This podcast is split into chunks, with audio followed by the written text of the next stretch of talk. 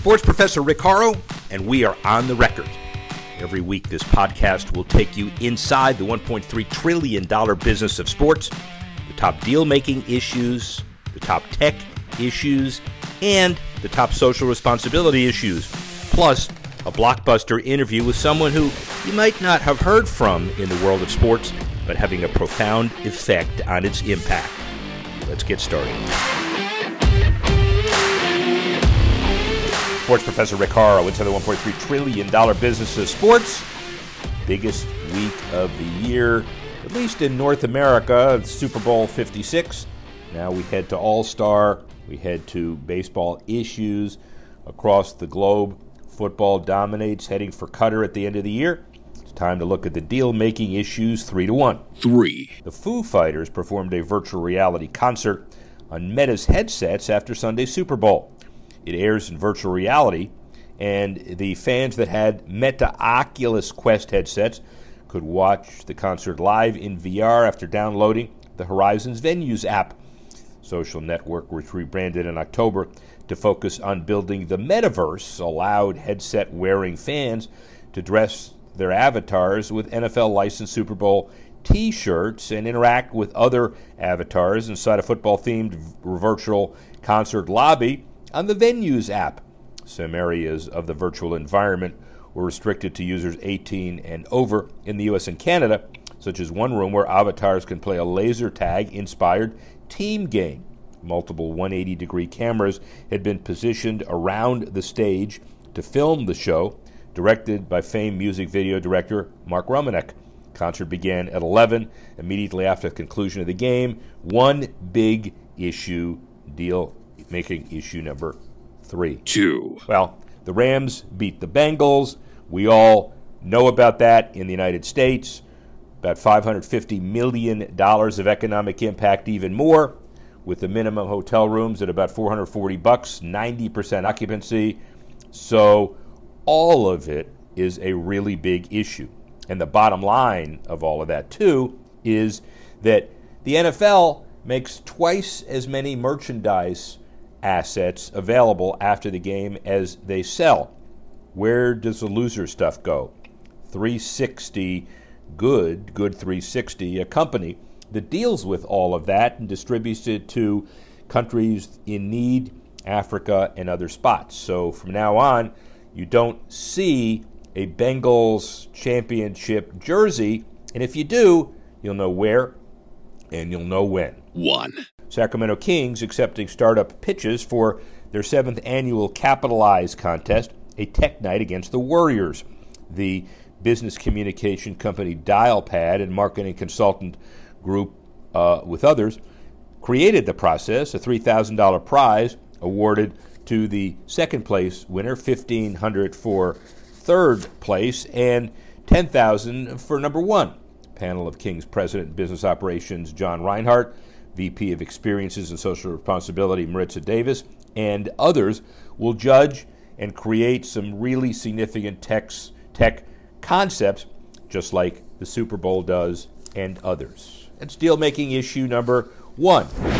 Why is that important? Well, tech and the NBA is synonymous. We're heading to the NBA All Star game. It prides itself on very significant issues faces all folks around the NBA world. Bill Walton satisfies all of that. He was drafted by the Portland Trailblazers first after UCLA. He's the MVP of the Blazers in 77 and 78. Those younger folks listening may remember that he sired Luke Walton, a successful coach. Bottom line 468 games in 10 seasons, but that's not the Bill Walton story. The Bill Walton story is he's an incredible philanthropist, speaker, a very important voice of the NBA, 1993 inductee in the Hall of Fame. Important to pay him homage and tribute as we head to the All Star week in Cleveland. We give you a reprise of Bill Walton. Let's talk about your body. 38 surgeries? I'm doing great today. You it today. hasn't always been the case. I was born with structural congenital birth defects in my feet. And I ground them into dust. When I was 14, I was down at the gym playing against some really old guys. They were in their 30s. I was torching them. They didn't like it. They took me down one, two, high, low. I had to have my first surgery at that point.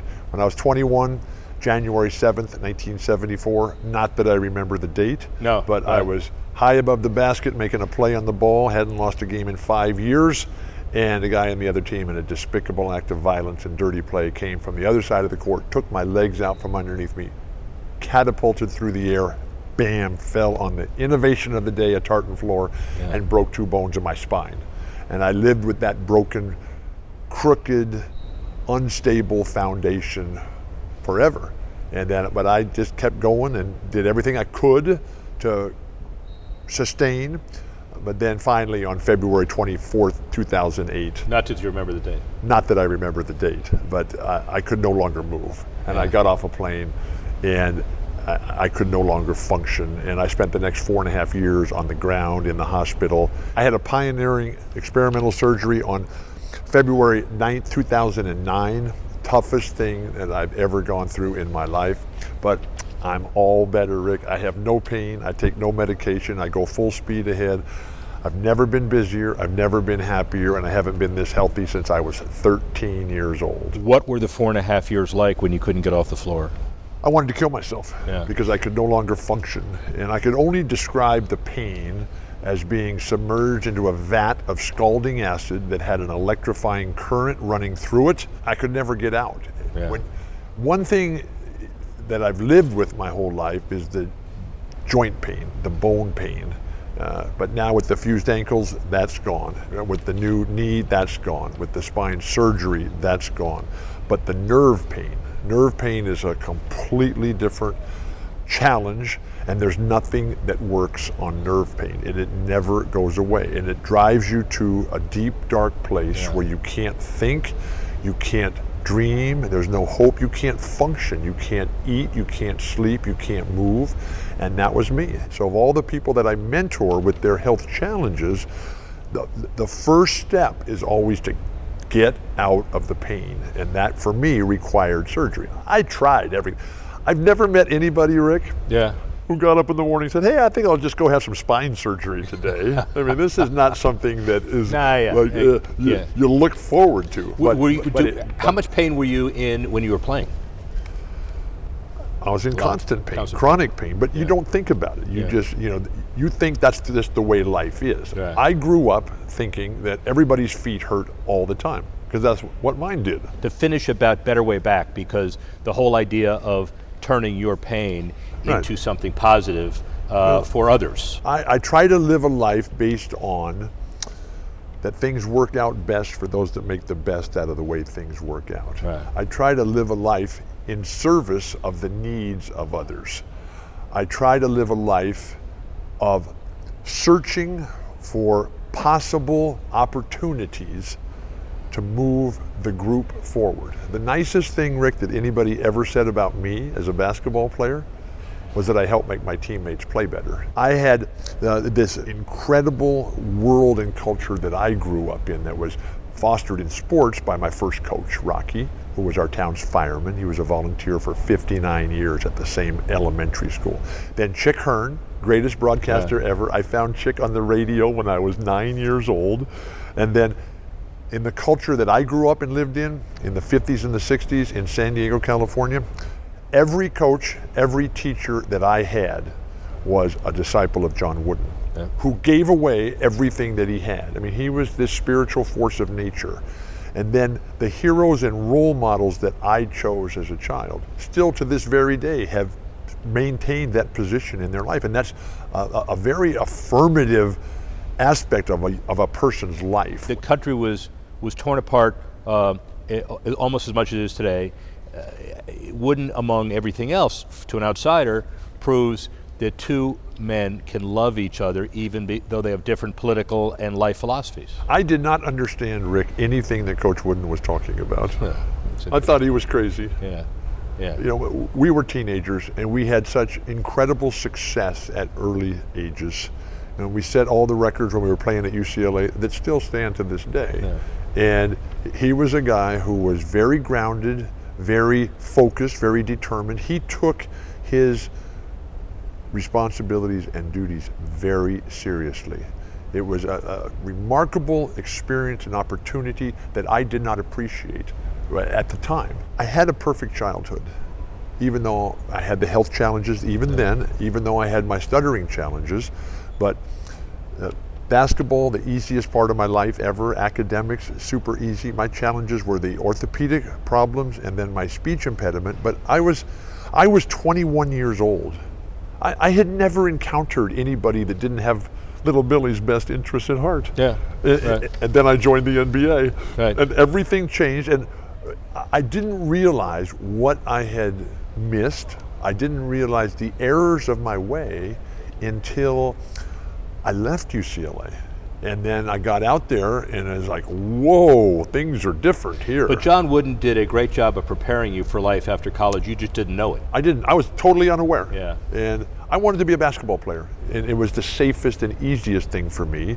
And it was also a shield. I was a good enough player uh, that I, I, didn't have to do anything else. Yeah. And I, I, started playing against NBA players when I was 13 years old. Yeah, I used to play against all the guys. We used to go to their games. They would come to our games. Yeah. Pat Riley married a girl from our high school, and the friendships that you make through sports, you know, the, the yeah. value of sports in our lives. When when uh, I'm always sick, Rick. I'm always sick of something or somebody. But I have learned over the course of being sick my whole life, and spending half my life in the hospital, spending all my life in chronic pain, I, I know what my medicine is. And you know, for me, my medicine is participation in a team concept with the guys in physical activity. The enablement, the empowerment, the joy, the celebration, the happiness that comes with doing that and then listening to the music play. Is it over a thousand? How many dead concerts? Rumors. There's no such thing as rumors. This is yeah. fact. Oh, this is it's fact truth. coming from Walton, which this has to be fact. Fact. So it's less than 1,300, but over 850. Somebody said it's 850. It, it, it's, no, it, it's over a thousand now. Yes. Right. So I've been a deadhead since 1967. I was right. 14, 15 years old and heard them on the radio. This was the transition from AM to FM radio. Wow. And so we had this moment in our lives where we're just all hanging out because we were on the go. You know, the sun would come up and all the guys were out in the street all day long, playing ball, riding our bikes, going to the beach, playing frisbee, and just having the time of our life. And then we had the radio going, and then AM, Chick Hearn, Lakers. Right. And then FM. The Dead. The Dead, are, are you, Jefferson Starship, uh, uh, Rolling Stones, but let's talk about Bob Dylan, Neil Young, John Fogerty. Are they all Rolling alive? Stones? Are they all alive? They're all alive. They're all, the, the, but they haven't lost. The, nobody's lost their voice, especially the Dead. Are you a better basketball player than the Dead is a trucking band? The similarities. That's an interesting answer. That way are the same. Yeah. The, the the group dynamics. What makes a group successful? Honor, sacrifice, and discipline. We see the failures in the world all the time deceit, dishonesty, lies, and hypocrisy. If hypocrisy were food, there would be no hunger. And the lack of honor. It, it just it, it, destroys things and i am always standing at the fork in the road and the choices that we make and so the, the, the, choices that I made to, to be a fan of the Grateful Dead, to be a fan of Bob Dylan and Neil Young and John Fogerty and Jimmy Cliff and Jackson Browne and the Beach Boys and the Stones and John Lennon and George Harrison and Ringo. I'm ready to cry. And, and Paul and all these guys who, who sing the songs of okay. life, right. of joy, of happiness. And this was all reflected through the culture of the sport that I played in and that I watched and listened to, and the messenger was Chick Hearn, and the, the, the, just the greatest broadcaster. And Chick was who I wanted to be because Chick could talk the way I was thinking. I love speed. I love it fast. I love drums. I love piano. I love basketball. I love the fight for the ball. I love racing up and down. I love riding my bike. I love all that kind of stuff that requires constant motion and to have the melody and then the lyrics and the purpose and the meaning. I, I grew up through basketball with the life of hope, opportunity, and purpose. That transitioned over now 67 years to include pride, loyalty, and gratitude. I was unaware growing up of the challenges that so many people face without having a great home life, without having a great school, without having a great support system. You learn as you mature and grow old that, hey, privilege, that connotes responsibility, duty, and obligation. And ultimately, it all leads to that life of honor, which we uh, try to live on a constant basis. And this was the, this was the last and the hardest lesson that I've finally accumulated from John Wooden. Because he taught us all this stuff that was just racing around in our heads. And, you know, he had the four laws yeah. of learning um, demonstration, imitation, correction, repetition. And just everything was just going full speed. But he would always come back to this thought you know, how do you define success? What, what does it mean to win? What does it look like? What does it feel like? And he would always say the same thing, and it made no sense to me. And he would say, success is the peace of mind that comes with the self-satisfaction of knowing that you've done your best. And none of that that's super easy to memorize. Yeah. But none of it made any sense until very recently. And I was preparing for an event. And I didn't understand what the event was. And so I reached out to one of my old teammates who had also played for John Wooden and who had lived this roller coaster ride as we all do. And we were kind of going through what the purpose and what the goal, what the scenario was going to be like at this event that I was going to be the featured speaker. And this guy who's older than I am and who's been there and done that, he kept coming back to me and he's saying, Bill, it's the peace of mind. It's the peace of mind that comes from the self-satisfaction of knowing that you've done your best. And so while I'm never satisfied and I'm never confident and I'm never happy with the job that I do, I am getting better at trying to reach that state of mind that comes from the peace of mind. The beauty of sport is that it, it teaches you everything about life, and, and, and it's decided right out in front of you. Bill Walton, a significant figure in the world of basketball and in life. Now, the Sports Gambling Minute. New York record setting mobile betting uh, debut also saw a surge in problem gaming calls. They dialed the state's problem gaming not, not, uh, hotline 91 times more in January compared to the same month last year.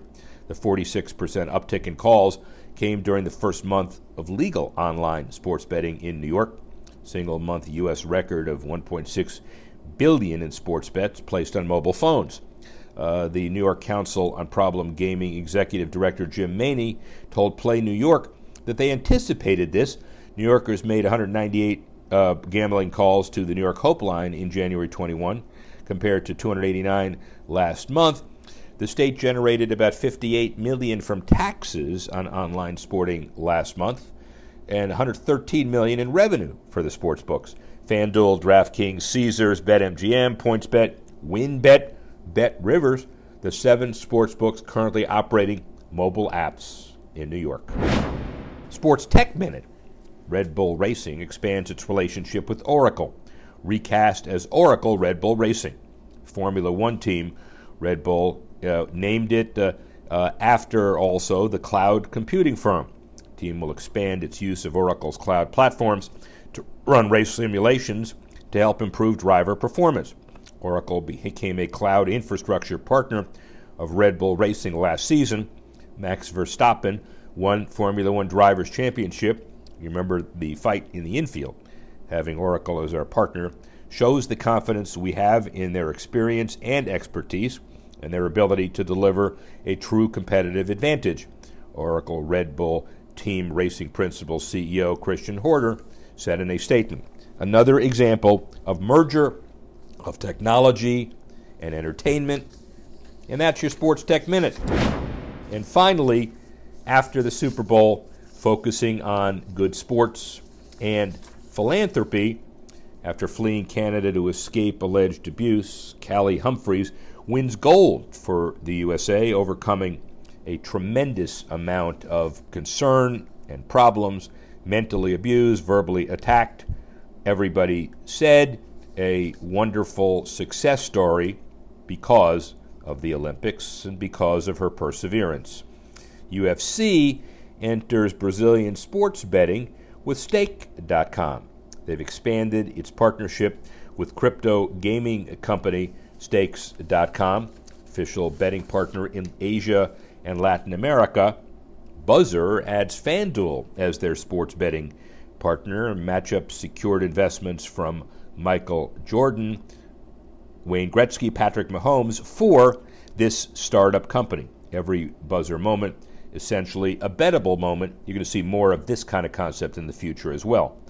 Foo Fighters promote a virtual reality concert on Meta's headsets after Sunday's Super Bowl.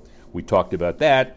Then finally, in the hopeful category, Pele returns to the hospital for more chemotherapy. He's 81, but widely considered one of the greatest footballers of all time, if not the. He suffered from a series of health issues in recent years. Hopefully, because of his philanthropy and because of his grace on the world stage, we obviously wish him a speedy and thorough recovery. Well, that's it for the show this week. We would like to thank the icon Bill Walton for donating his time and effort to this. We'd like to thank you all for listening, for Brandon Verzel, Nick Nielsen, the guys all over for putting the show together. And join us next week when we further go into the $1.3 trillion business of sports. I'm the sports professor Rick Horrow. Speak with you next time.